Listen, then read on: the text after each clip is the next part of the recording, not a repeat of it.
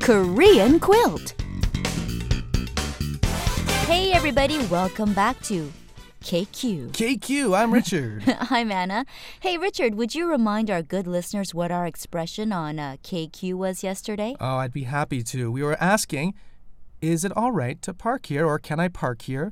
여기 주차됩니까? Right, now today we're also going to be learning a phrase that pertains to parking and driving and one that you really, really need in Korea. Exactly. If you've lived in Korea for any length of time, you must have seen those parking lots where there are what, two, three, sometimes four cars parked deep in front or in back of each other. and you ask yourself, how in the world is that car ever going to get out? It's a good question, Anna. Well, in those situations, you need to ask someone to move his or her car from in front of yours or uh, in back of yours or beside yours or whatever. So you say, 차 좀 빼주세요. Would you mind moving your car, please? Right. 차 좀 빼주세요. Would you mind moving your car, please? In our sentence here, 차 is car, 좀 is like please, 빼 means to take out or remove, and 주세요 implies an action carried out.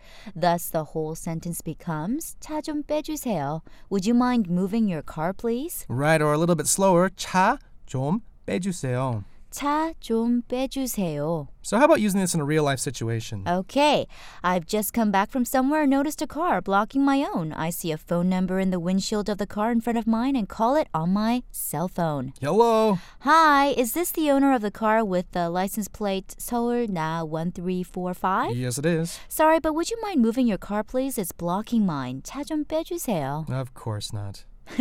See, it's easy as that. And with that, we'll leave you for today. Make sure to join us again tomorrow on Korean Quilt. See you then.